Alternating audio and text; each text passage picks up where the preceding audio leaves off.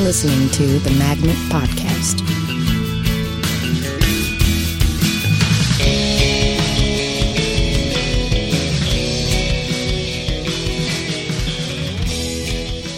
Welcome to the Magnet Theater Podcast. I'm your host, Louis Kornfeld. My guest today is the inimitable Matt Alspaugh. Matt, thank you for being here. Thank you for having me, Louis. We were just having a little bit of a theater chat, Mm-hmm. kind of, not really. You're a you just recently finished working at the drama bookstore. Yeah, yeah. I was there for um, pretty much all of Obama. So a good, healthy eight years. A good span of time, a Mhm. good time, a good time to be around, a good time to be at that store. Yes, especially in New York City. Um, it was just such a magical place. It still is, but for me, it was just such an opportunity to meet some really interesting, bright people. Uh, really get myself kind of caught up in theater and just seeing the passion that could come out of it. And then I just had the opportunity to go see plays and to read. Reading and just staying afterwards was probably my favorite thing to do. Hmm just the education that you could give yourself just by picking up all these different plays and just really sinking into it you just you start to get it especially in that store when you're sitting there afterwards. It's like sitting in the library when it's closed I don't think I could last a week in a job in a bookstore. I think I'd be fired immediately. really Yeah. I don't think I could resist the temptation to do that. Or I would just like sleep in the store after hours. I would be there all night. well, i did kind of live there for a three month period Yeah. um, so it's scary it gets to be the three o'clock witching hour Yeah. and the mannequins kind of feel like they're just about to climb down and start to pick up their own plays and uh, it was terrifying. It's a real night at the museum yeah yeah. situation. yeah i was um it was actually right when i started getting into improv i had uh, a roommate who wanted to move out and i couldn't afford to live by myself and i didn't want to uh, go to this apartment with her. So i thought well maybe i'll go on a little couch hopping adventure. And um, i talked to my manager at the bookstore and he said you could keep all your stuff here. Um, yeah and just good luck finding places to sleep well one month ended up becoming two months and i started saving a lot of money in rent started putting that into my improv uh, budget. And then I got to three months. I was like, oh, this is great. I'm not paying for rent. And uh, I'm having an adventure every night. Like every night felt like I was going to a sleepover where I'd pack my uh, boxers and my toothbrush and my deodorant. And then I'd pretty much leave work and go to my friend's house. Uh, and all these people, because they're letting you stay over, they feel the need to entertain you. Mhm. So I'm sleeping on their couch in their common room, and they'll just kind of sit down and say, "Yeah, here I got some pillows for you. Here's a blanket. Um, let me know if you need anything." So what do you want to do? Mhm. and I just started realizing who was just so amazing that I worked with because I was staying with people I was uh, doing stand up with at the time. I was staying with workers from the bookstore, workers from the comedy club I work at. And it was just such an experience to start to talk to these people in their environments Mhm. and not your shared space. And kind of seeing, oh, you have these books on your shelf. Oh, you have these posters on your wall. And starting to just understand these people and really connect with them. Mhm. And I started bridging some of my best friendships from that experience. I that would be something I would struggle with. I have a lifelong uh um don't want to impose kind of monkey on my back. Yeah. So I have like when I'm in I'm very sensitive to being in someone else's private space hmm and uh, my brain kind of counterbalances that by trying to slow my biorhythms down as much as possible so that I am like people don't even register my presence in their space. You just become one with the scenery. Ba- I, yeah, I basically get like super super quiet and kind of blend into the background. So it, it it's kind of uh, I don't have access to all the critical parts of my brain where I can be a, a, a generous, Mm. fun, loving, intelligible person. I just basically become very animal like. I become like a small rodent. Ooh. No, it's not that bad. No, it's not. It's not. I was just thinking about how I felt very similar, very similarly before I started doing this. I thought I can't do this. This Mhm. is such an imposition to people. Um, but then I got used to it, and I started having fun, and people were being so open to me that I think it kind of opened me up a little bit. Mhm. I never did get over waking up on somebody's couch every morning. Mhm. That was the toughest part just waking up and kind of going, oh, oh, where, where am I? Oh, yes, right. Uh, Sean's house. Mhm. Right. Cool. Okay. How do I get to work? Great. I got it. And then moving on with my day. But there was something just very, um, very scary about waking up every day in a different place. But one thing I'm going far afield on this one, Matt. Mhm. But one thing that uh, is kind of cool about waking up in a in a strange person's home is you when you wake up in your own bed. Sometimes you kind of take for granted that the amazing thing that for a few moments I have no idea who I am, and then I'm like watching my brain come back online. I'm watching like memories access again, and some part of my brain is just kind of reminding me of my circumstances. Mhm. I've returned. Yeah. But when you're in like a strange house and you wake up disoriented, there is that like you kind of are momentarily aware of the fact that you have no idea who you are hmm or no idea what's going on. I don't know. I found that rather exciting. It's kind of cool. Yeah. We yeah. just disappear for a few hours and then come back again. Yeah. I liked it. It was a great experience for me. Uh, uh, so what? uh, Talk to me a little bit about your background that led up to your pursuit. You're from Connecticut originally. Yeah. Waterbury. Uh, what brought you to the world of theater, comedy, New York City, the Big Apple, the Mhm. city that never sleeps? Right, right. Um, well, I did a lot of theater in high school. Um, I was an athlete as I was a kid, but then once I started getting to high school, I just got real lazy. Hmm. And I didn't like the fiery competition behind sports. Mhm. And I started going to the plays and thought, well, that looks fun. Um, there's more girls there for Mhm. sure than on a baseball team, Mhm. and no one's yelling at you. Um, and I just started getting pulled in. I was always into stories. Like even as a kid, as a little kid, I could just watch the same movie. Like as a four year old, I was watching Ghostbusters over and over and over. And there's just something so appealing to me, I think, once I started watching theater and seeing that I could do that, where I get to be a part in a story. Mhm. I get to be somebody's audience. Um, and you get to build something with people and you just have so much fun. And then I put that to the side because once you go to college, you get ready for the real world. You don't do theater. At least I didn't think I could do theater. Um, I thought I was good, but I didn't think it was something that I would pursue. And the first two years of college were fun, but then I started feeling this itch, and I started going to plays there. And What s- what what college? uh, Southern Connecticut State University, What were you studying? media studies Okay. and um, I just never, and I never took theater classes there. I just auditioned. I auditioned for student directed one acts, and then I got in. And it was like for the first two or three productions, I would just be person who comes on and act three delivers some line, and that's it. Mhm. But I just started having so much fun in the rehearsals, just playing around with people, doing impressions. And it was from those moments where some of the other actors in the um, department started seeing my characters that I would do or my form of comedy. And then I started getting bigger parts. I never knew them in classes. I never would go to an audition and kill it. It was simply, I just got in by doing one line. And then in the rehearsals, they would kind of get to see me consistently. Mhm. And uh, one of my best friends at the time, uh, Brent, ended up moving to New York. And I went home for a year because, again, following the same pattern, I can't do theater. I'm going to go home get a real job. And I guess a real job was at that time uh, being a permanent substitute teacher. Mhm. And I liked it, it was fun. But then he just ended up saying to me one day, I got a room that opened up um, in Washington Heights.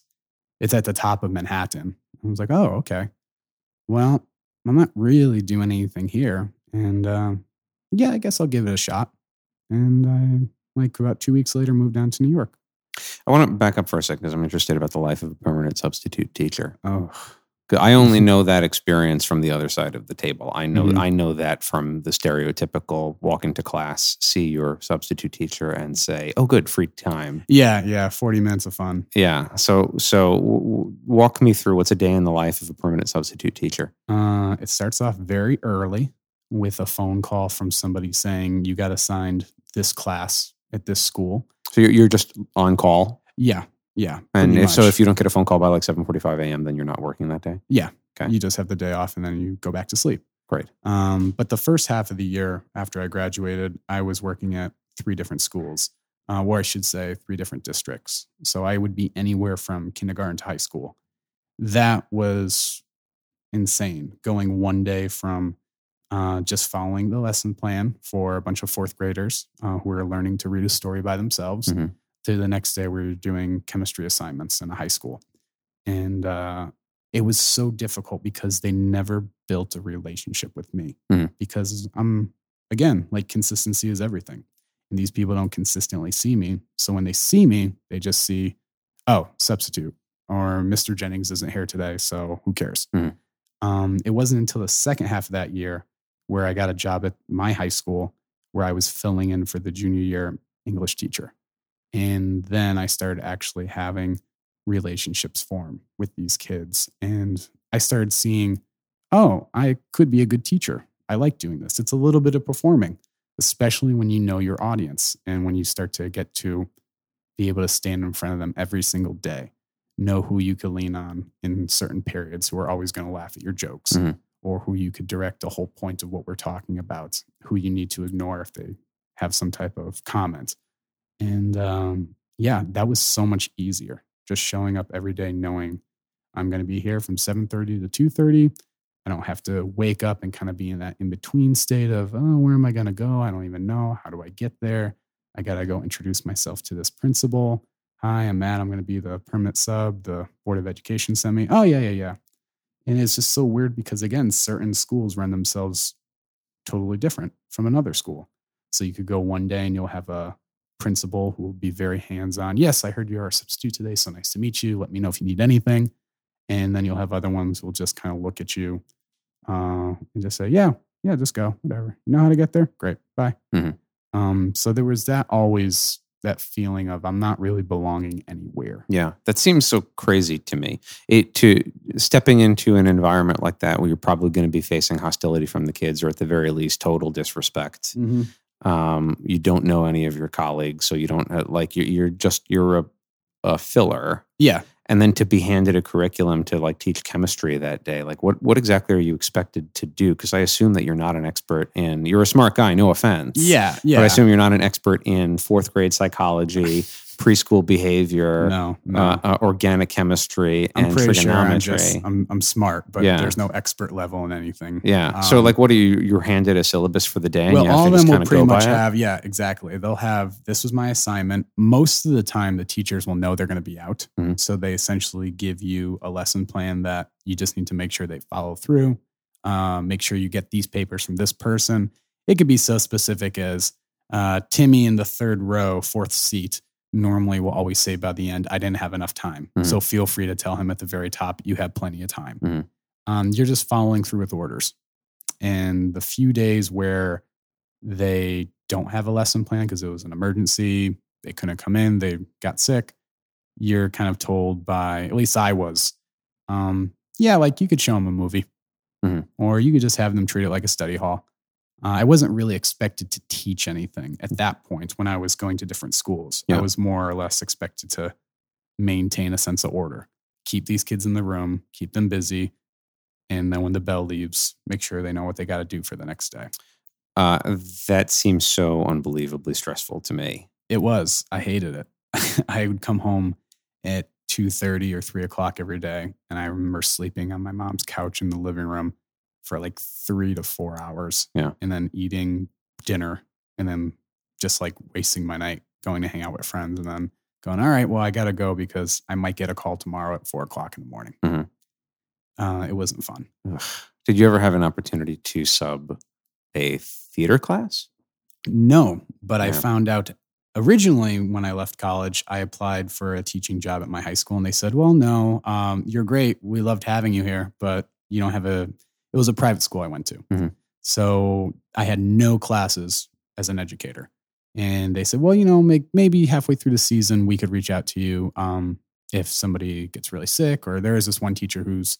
Uh, pregnant, so maybe when she goes on maternity leave, you could take her spot, which I ultimately did but um, it wasn't until after I served as the permanent English teacher when she was gone, where at the end of the school year, when I decided I'm going to New York, the very next day, the teacher said, We want to give you her position because she says she's not so interested about al- taking always it, how that goes. and we want you to restart our theater program. again." Always how that goes. So Amazing. I was I was in this position where I thought, wow, okay, now I'm getting what I want once I decide to leave, but I don't think I want it. Yeah.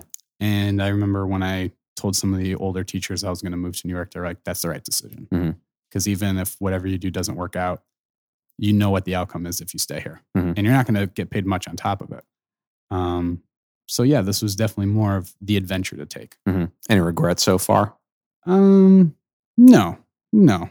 I mean, not regrets. There's just times where I go, oh, just that normalcy of having one thing that you go to every single day. Yeah. Where you could just kind of, I, hate to say it's about the education system, where but you could just like unplug Mhm. and just kind of sit there and say, all right, here's your assignment, do it.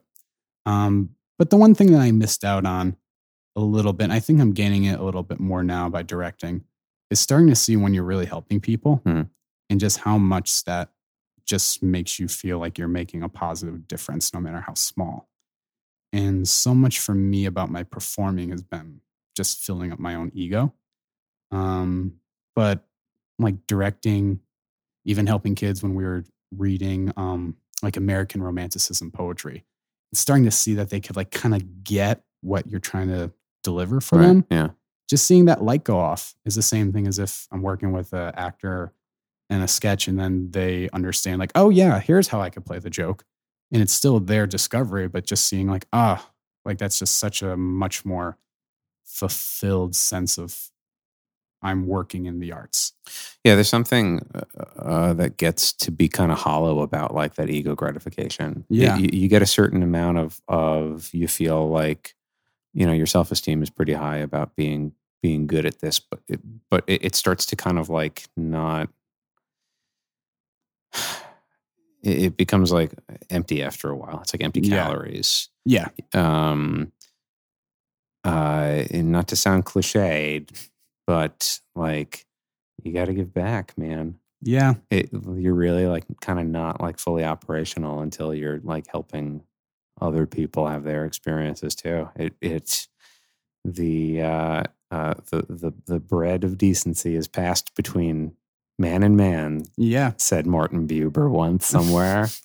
but it, it is like you got to share what you know with people and help people with it. I, I always like in my heart of hearts, I think there's still like a pretty big part of me that like I'm uh, naturally like a community theater director or like a high school theater teacher stuck Mhm. in the body of an improv guy in New York City. hmm That was like, I remember like discovering the theater department in junior high school and just like what a special place that was. And- Yeah. it- for so many reasons, it's kind of like so many things come into perspective for you in that environment. You find that you're smarter and funnier and sharper than you ever thought you were. You're making people laugh hmm but it also like there's something about like that like pocket of being in in like a school theater that like feels like you're getting the real deal somehow it's interesting how much hostility there is when it comes to like education budgets how like theater and music programs are always the first to go Always. Always. and there's like a twisted psychology to that because to me i always had the feeling that like this is where i'm actually learning the valuable important stuff. Hmm this is where all of the other things that i'm learning get integrated into a whole. Hmm as impractical as it sounds and how and as much as I know that we were just putting on a Christmas carol, but it was like, oh, I feel like the pressure is off for me to have to demonstrate what I'm learning. Yeah. And because that pressure is off and because I'm having to learn how to relate to other people and I'm going to I have to rely on my wits hmm to make this scene funny. For me, I was always putting stuff to make stuff funnier. hmm All this other shit that I'm learning suddenly I'm able to rely on and pull out. I'm like watching my brain come online hmm and and organize itself in a way where I can like okay do the task that I have to do right now. Yeah. So there seems to be like a, almost I don't know, uh, not to sound like a nut about it, but like it's almost like the other subjects that you learn in school are very left brain Mhm. subjects and then theater is a very like holistic right brain subject and it does sort of seem like left brain thinking consistently just wants to eradicate right brain thinking Yeah. so let's cut theater to pro- theater programs nationwide. and one of the best things that I've learned from the theater um, is just the group process Mhm. and collaboration and seeing that different people could specialize in different aspects of the same thing. Um, like you will have the kids who get involved with the tech stuff. Then you have the kids who will get involved with costumes. And then you start to realize, well, I'm the person who's brave enough to stand on a stage and deliver lines. Those kids aren't, but what they do for this show helps me so much and helps the show. And it's not just what's my role, but seeing all these different elements that come together through the group. Mhm. And then there's nothing better than the cast parties. I mean, I remember in high school, it was just always this fun celebration of just, we did it. Mhm. We did it. Whether it was just going, going to the Pizza Hut or something afterwards and just feeling like, who cares where we are? Like we're celebrating. We just spent three months putting up Oklahoma Right. or Guys and Dolls, and now we all Tonight just be we we are the champions of Perkins. Tonight. Yes, yes, and then we get to do it again tomorrow, Yeah. and then next weekend, and uh, it's just it was a ball. I love all that goofy shit, all that like the everyone circling up right before the first show and getting like the inspirational speech from the from the director and Mhm. everyone's nerves are all frayed and there's always like the one person who's just like been freaking out all week long and love all that goofy shit. It's just like the the the flavor of all that stuff was like so good. And also like you feel like you're in like a special bubble. You know, you're at school after hours when other people aren't hanging around. Mhm. You're forming bonds with kids who aren't normally in your class and you're making other people laugh and you're like there's almost something where it's like you're stepping out of your assigned your role within the school Mhm. you step out of that and you're kind of like an unformed um entity you know what i mean like it, it- i just i remember like really loving that feeling of like oh our social roles these are these are kids we're not in the same classes we don't hang out together um, but then when you get to like after hours all that shit drops and now we're like making each other laugh and and Yeah. sharing dr pepper or whatever the fuck we were drinking Yeah. it's a great feeling high school theater man Yeah, and you separate yourself from just oh I'm a student Yeah. to oh these are my interests as an individual. yeah Uh, yeah, it was really special for me.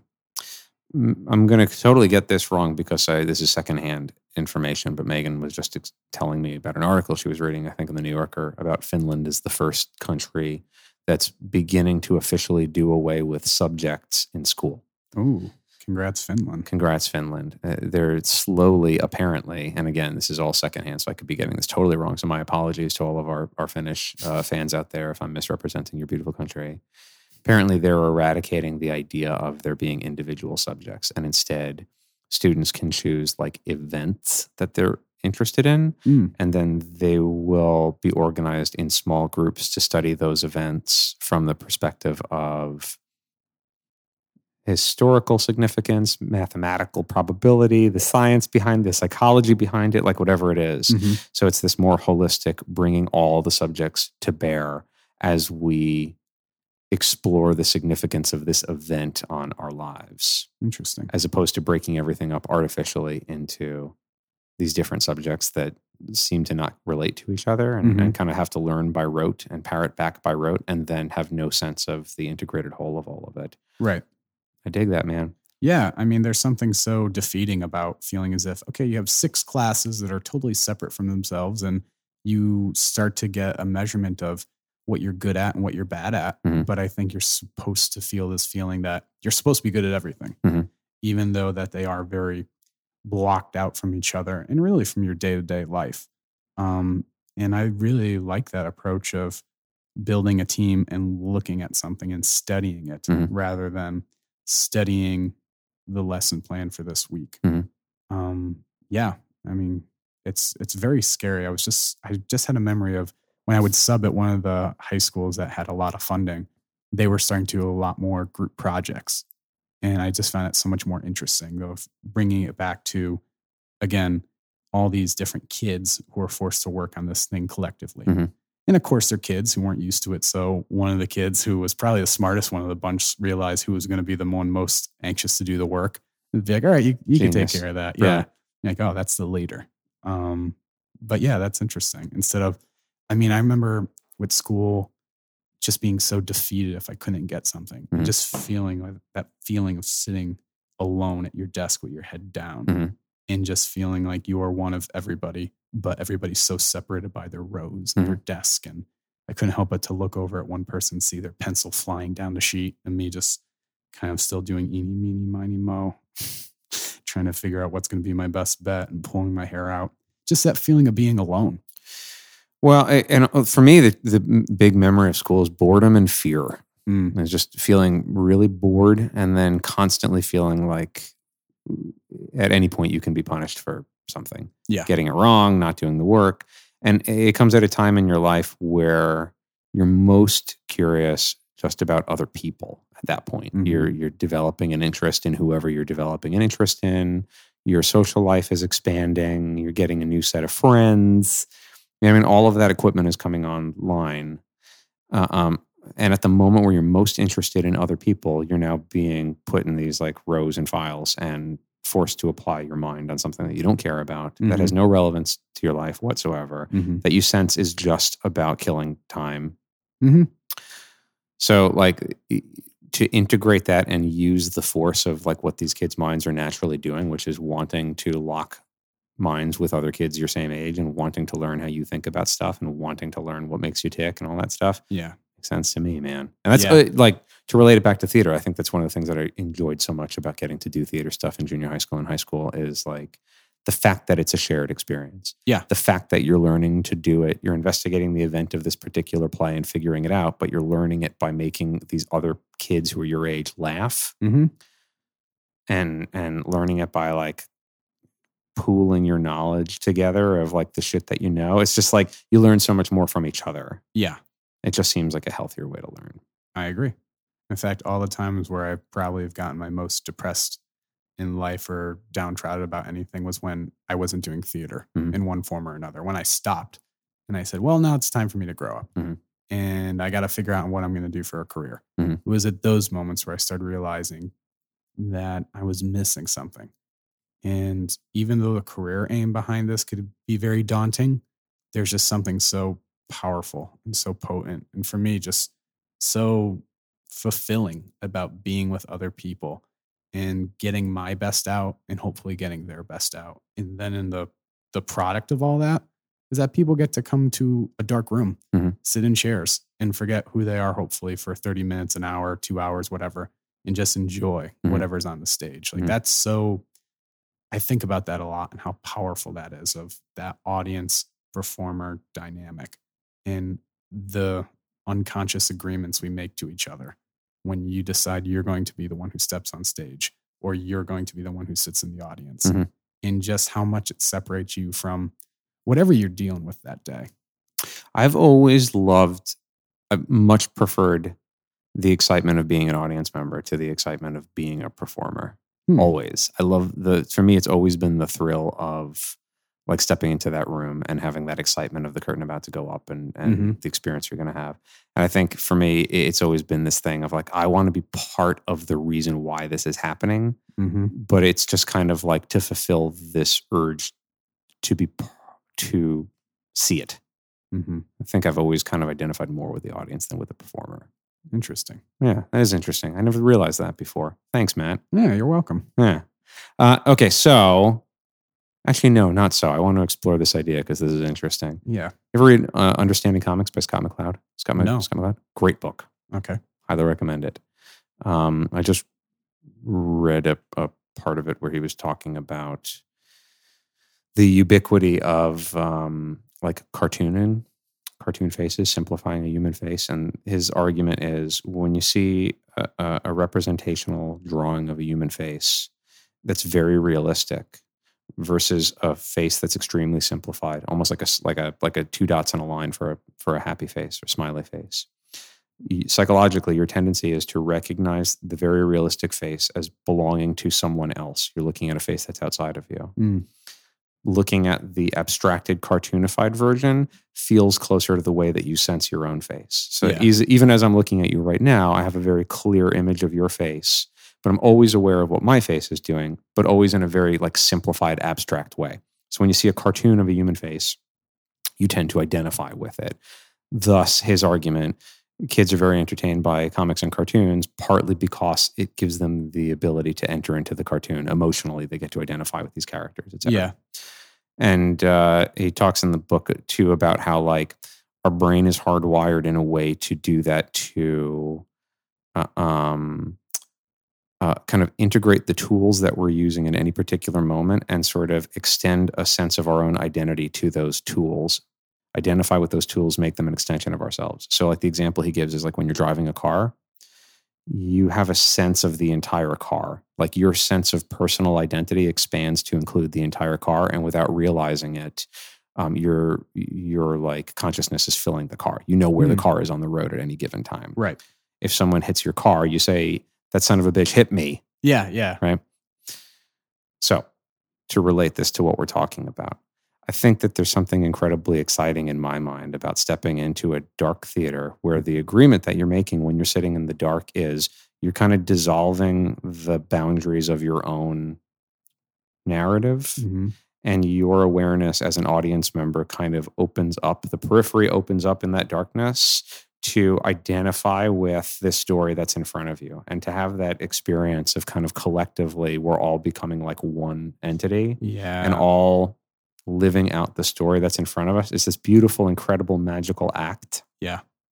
that then gives us the closest thing that we can to like reading each other's minds or like intuiting each other's emotional lives i'm not saying anything new with any of this i just no, I, but I agree I like with this what metaphor. you're saying. Yeah, I mean, one thing that I've realized uh, more and more is that um, as a performer, I don't have to do nearly as much as I think. Right. And the audience does most of the lifting. right It's just, I think, for me to give it an emotion or a motivation or to honor their logic.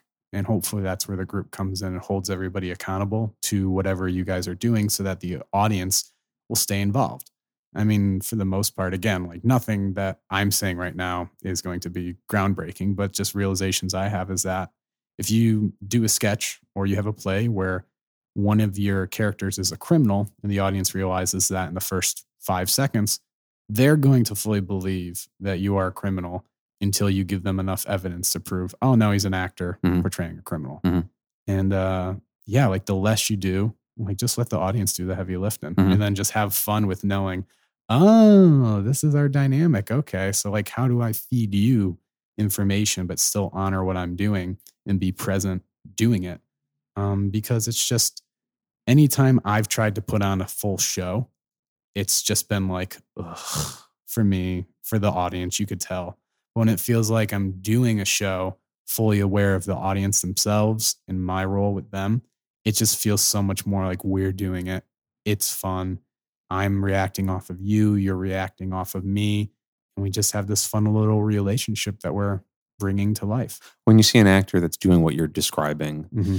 It's like being on a date with someone who you just sense that they're working super hard to prove to you what a great time they're having on this date. Oh, yeah. the- it, it it's so dis disingenuous. Mm-hmm. Um, uh, and it's totally true. Like it, when you're acting, it's not so much about creating the event as it is like creating the perception of this event in the mind of the audience Mm. and thinking about that of really you're just creating something for them to identify with you want the character the character is like halfway between your your actions and the audience's perception of you Mm-hmm. so the less reason you give them to doubt anything that you're doing the better off you are i love that sense of lightness of touch to what you're doing Yeah. i love that sense of just don't give people a reason not to believe you Mm-hmm. act less like I heard this quote from uh, some actor who was working with Jack Nicholson, and they said the best acting advice I ever got was from Jack Nicholson, and it was in a movie. It's one of the movies where he was an old rancher, and the actor was trying to be a cowboy, Mhm. and Nicholson said to him, um,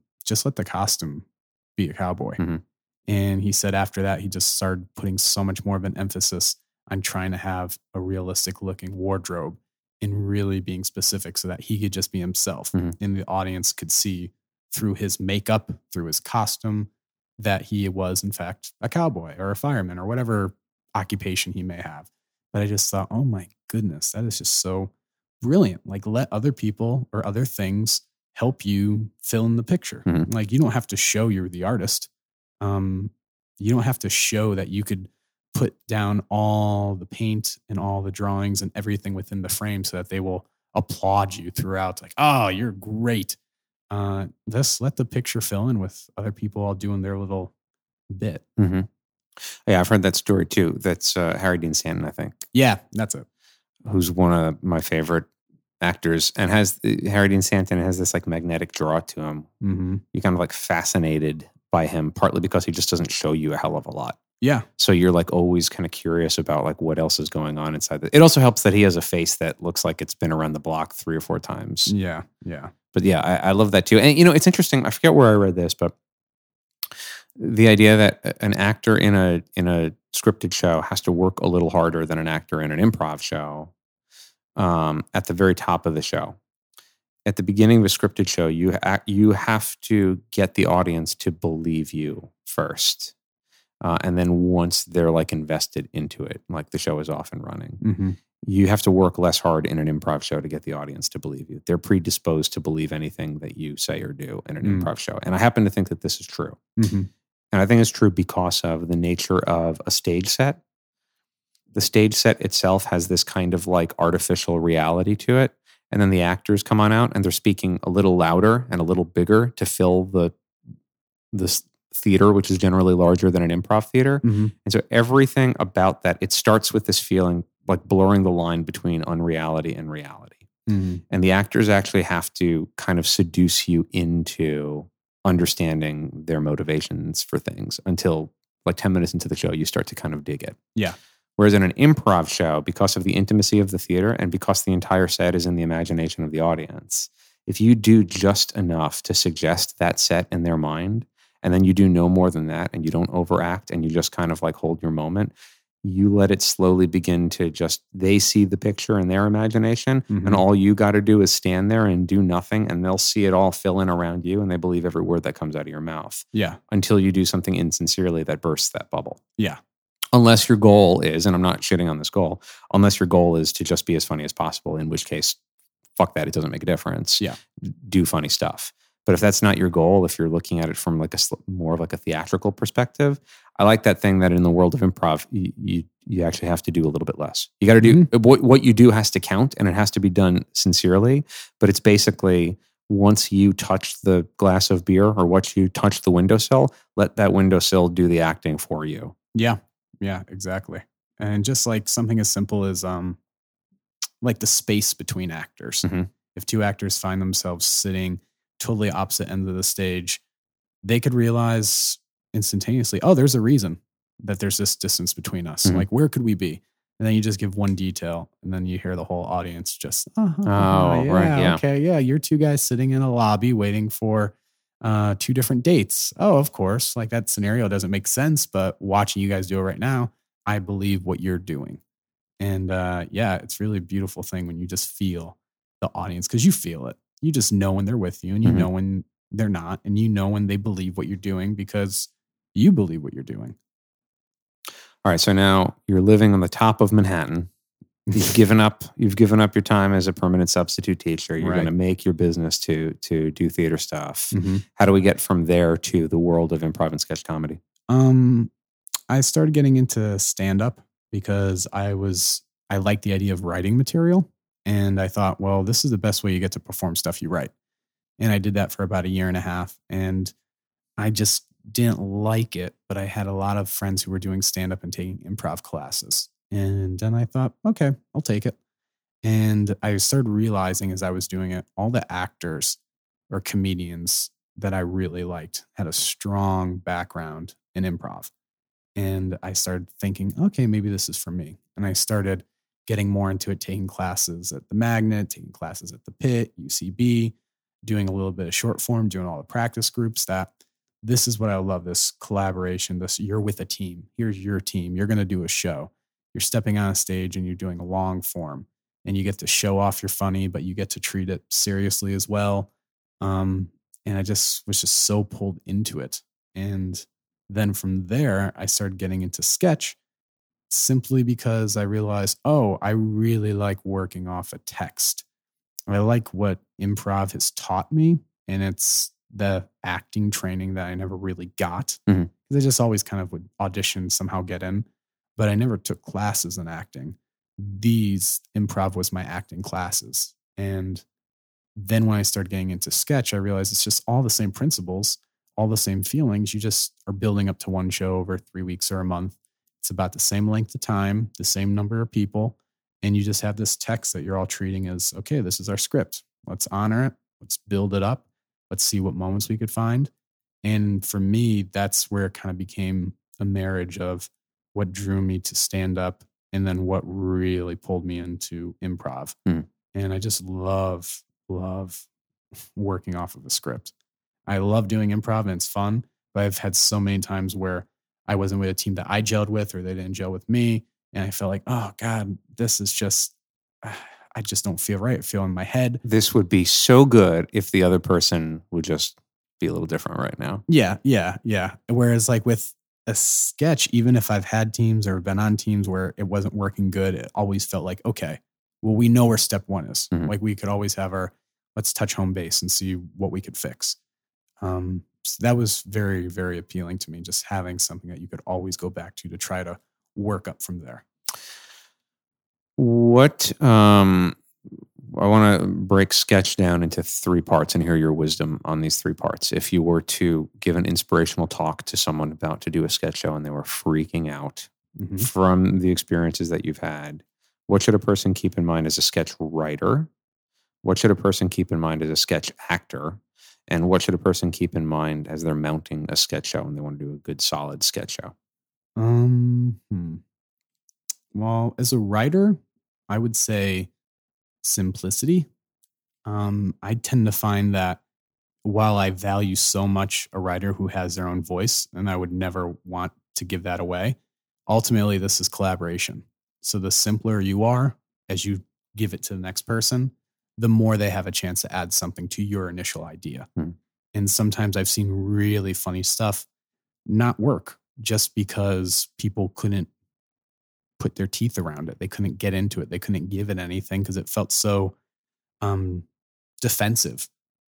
It felt as if that this writer had such a good idea, but it only could be done if it was this one way. Mhm. And when you're doing sketch with a bunch of people who you essentially get put on a team with, it's hard to get your vision solely as is up. Mhm. Um, I think that definitely changes once you start to pick who you want to write with. But I would just always say it helps just to be simple. Mhm. Um, I heard recently if your sketch doesn't have to be five pages, it probably doesn't have to be four. So simple, to the point, clear. Uh, as an actor, I would just say confidence. No matter what you're doing, no matter how stupid it is, your confidence sells it. You're a salesman. You have to be up there and you have to feel good about what you're doing. If you're hesitant or if you're trying to get the joke, it's just going to kind of be like a waiter telling you what the specials are today. They're hesitant. They're like, yeah, um, looking around the room, scratching their cheek. You're not going to want that. You're not going to want whatever they're going to try to get you to get. Mhm. You got to be confident um, because if you're confident, that buys you so much of a license with the audience. You get so much credit. They'll be pulled into your humor and what you're doing, even if the sketch isn't that good. I mean, confidence just soars. Mhm. Um, like I look at Kate McKinnon on SNL, and she could just do the simplest things so confidently that I could just sit there, like comedy you love, Mhm. ah, just watch whatever she does. She could just pick up a bottle of water and how she does it because she's so confident in what she wants to do with it. I'm sold. Yeah. Um, and putting up a show, I would definitely say deadlines. You got to give yourself deadlines so you know, okay, like step by step, what are we tackling next? Um, because it's just a series of we got to get this part done. Now we got to get these rewrites. Now you got to choose a show. Now you got to cast it. If you're just trying to tackle that when it comes to you, there's always going to be something coming to you. So I think anticipating your hurdles, uh, the the parts of the show that you have to do, you just got to kind of break up as much as possible and kind of get it going. And not just for yourself, but for your team. I'm a firm believer that when you're working with a team, you need to honor their time and you need to honor their commitment. And if you're just taking things as they come, it's hard to honor people Mhm. because you just kind of then start to throw things at them and expect them to get it. And most of the time they will. But I firmly believe that in order to set somebody else up to do something good, you really got to honor your word. So if you're saying, like, I really try my best to be good with deadlines. So if I say to my team, get me your rewrites by 11 p.m., I expect them by 11 p.m. Um, and if something happens with them along the way where they can't get it, I'm normally understanding as long as they reach out. But if I tell them by Wednesday, 5 p.m., I'll have your show, I'm doing everything I could to make sure that by Wednesday, 5 p.m., the latest, I give them their show because it's trust. I want them to trust me and I want to trust them and just honoring your deadlines and making sure that slowly this whole this whole thing will build itself up. Uh, writer, performer, director. Do you have a preference? Um yeah. I mean, what's today? Yeah.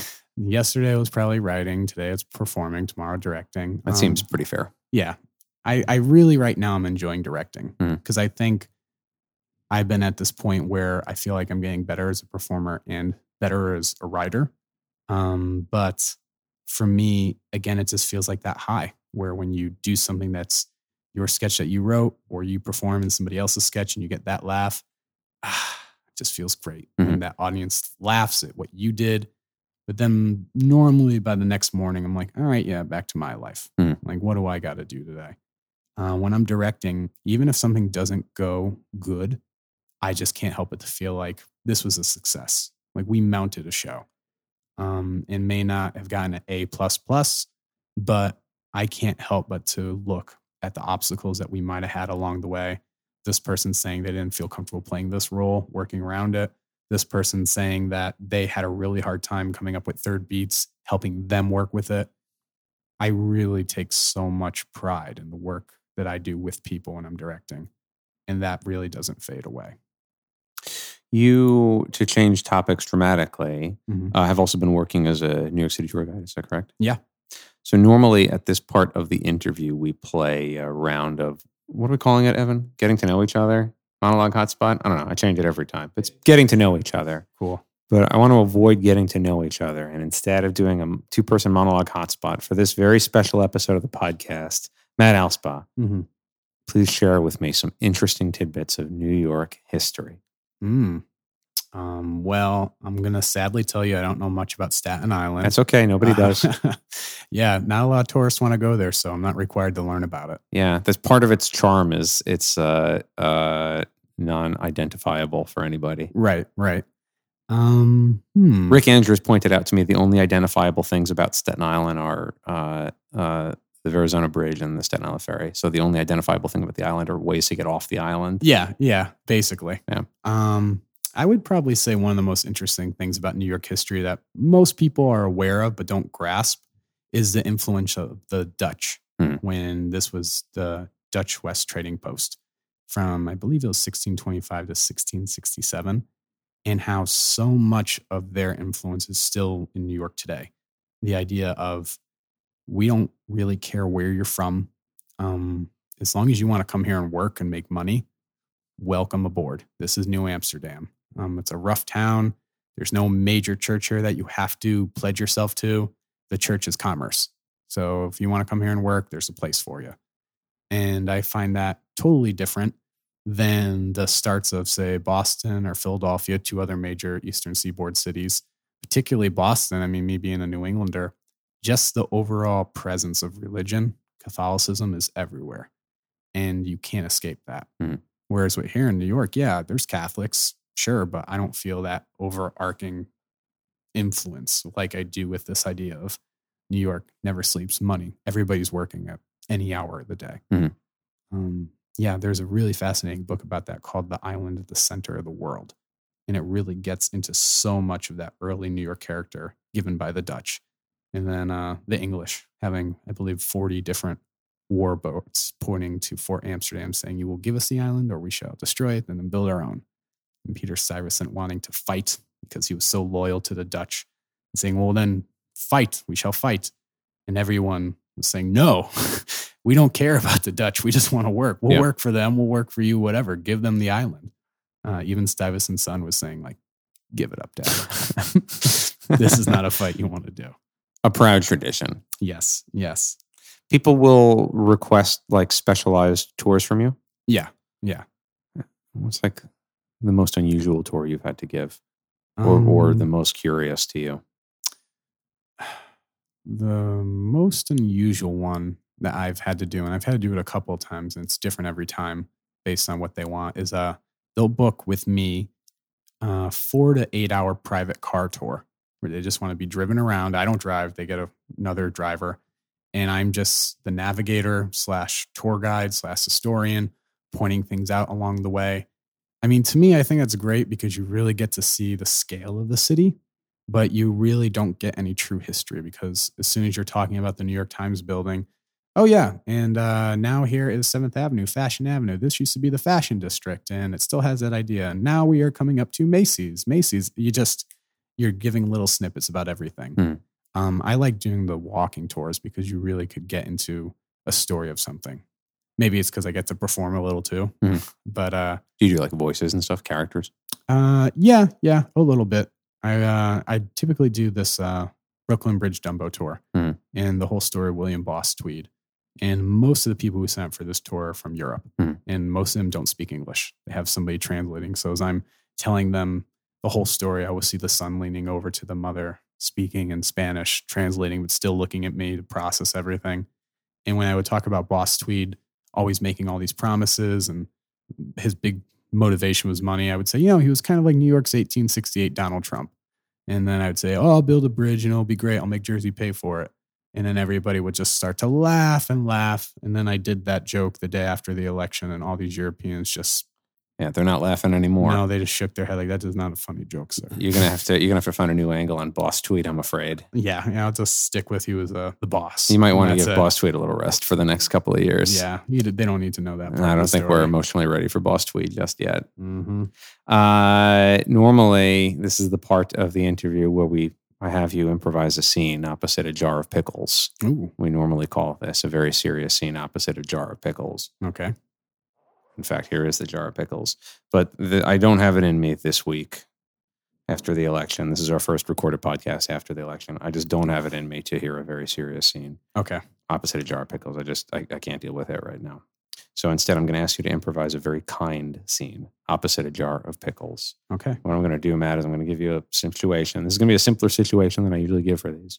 And you're just going to do your best to improvise that situation for like a minute with Okay. this jar of pickles. The only rule is that when you refer to the jar of pickles, you refer to it as jar of pickles as if that's its proper name. Okay. So, Matt, two of these pickles have just gotten married to each other. The jar itself represents the wedding ceremony, it's the event which contains them.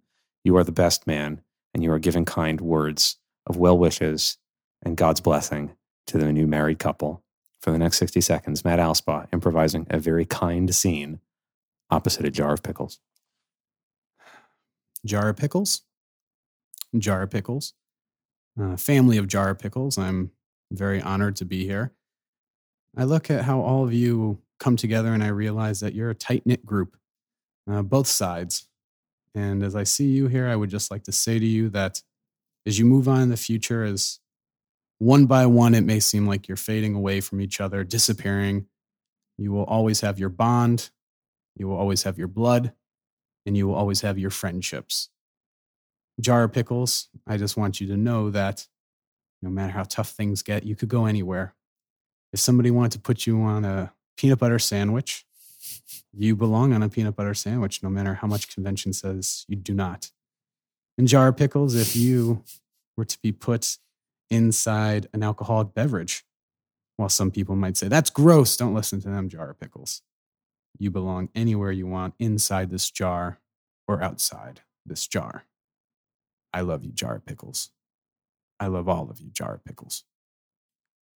And that was a very moving, very kind scene improvised opposite a jar of pickles. Very chilling as well, acknowledging that as these pickles are looking around, many of them are just disappearing, being put on sandwiches, being being devoured. Yeah, yeah. And uh, my first favorite sandwich was a peanut butter and pickle sandwich. Ah, Yeah, I could see where that would be good. yeah. Wouldn't that be chilling if you were at a real wedding with real human beings and the best man speech included as we look around this room?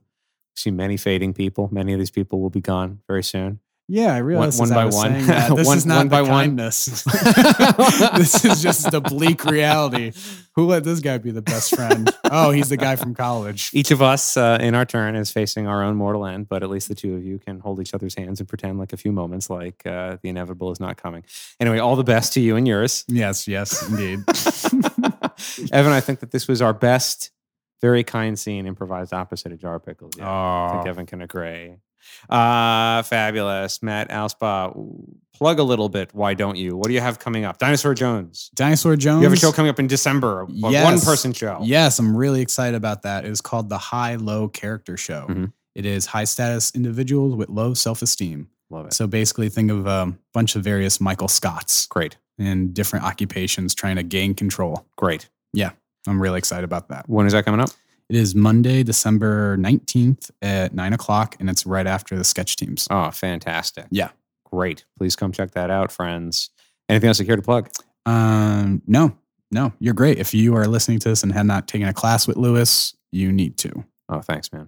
I appreciate that. Yeah, and I appreciate everything you do. You're great too, Matt, and I appreciate everything you do as well. Thanks, man. Evan, you're great too. Evan, you are wonderful. You're killing it. And those of you listening to this podcast, I just want to tell you something. Things are a little bit bleak right now. I know a lot of us are feeling very sad, but I want you to know something. You listening to this right now are a very special person. I mean that from the bottom of my heart. I know I Mhm. sound like I'm being sarcastic, but I don't. You are as unique as a snowflake. There has never been a person exactly like you to ever walk this earth before. There will never be another one like you. You have a deep and important role on this planet. Be kind to yourself. Be kind to your friends. You're a good person. And you know what? You're doing okay, friend. I'm happy that I know you. And if I don't know you, come and say hi sometime. I'd like to get to know you. Ladies and gentlemen, Matt Alspa. Thanks for being here, Matt. Thank you for having me. And thank you guys for listening. A couple of other thank yous, of course, to our producer and engineer, Evan Ford Barden, to our executive producer, Ed Herbstman, to all of the good, kind people here in New York City, the city that never sleeps, the Big Apple. We owe it all to the Dutch. Money is our God. All hail Dutch. All hail Dutch. and hey, a little trivia for you Staten Island comes from General Stetton. He was a Dutch person.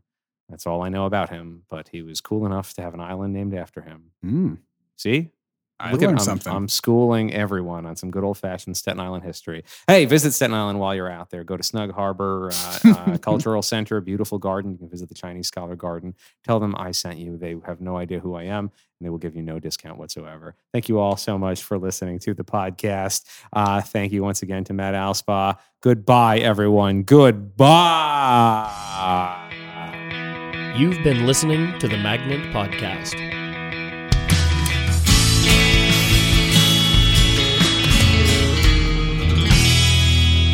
This podcast has been brought to you by the Magnet Training Center, where we teach classes in improvisation, sketch writing, musical improv, storytelling, and more. If you're interested in checking us out, we offer free weekly intro to improv classes. You can find out more about those free intro classes and all other classes we offer at magnettheater.com. Our podcast is available on SoundCloud, Stitcher, and iTunes. And if you've enjoyed this episode, please head over to iTunes and give us a positive rating. We appreciate the support. Also, be sure to check out the Magnet Theater for top notch comedy shows seven nights a week. All information regarding classes and shows can be found at magnettheater.com.